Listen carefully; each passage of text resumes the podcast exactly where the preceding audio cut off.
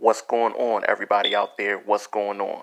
Today's episode is about the first presidential debate in 2020 election. Now, last night, the debate was pretty interesting, you know.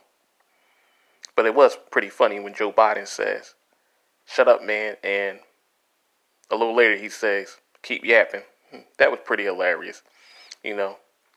But other than, other than that, you know, this debate was very interesting.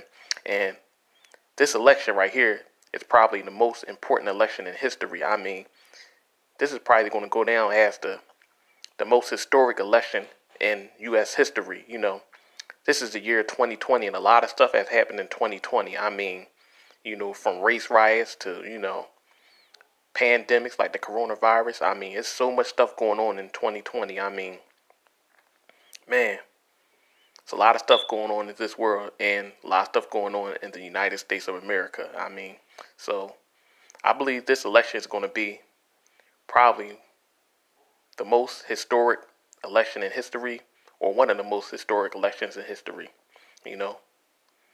All right, y'all, I'm out.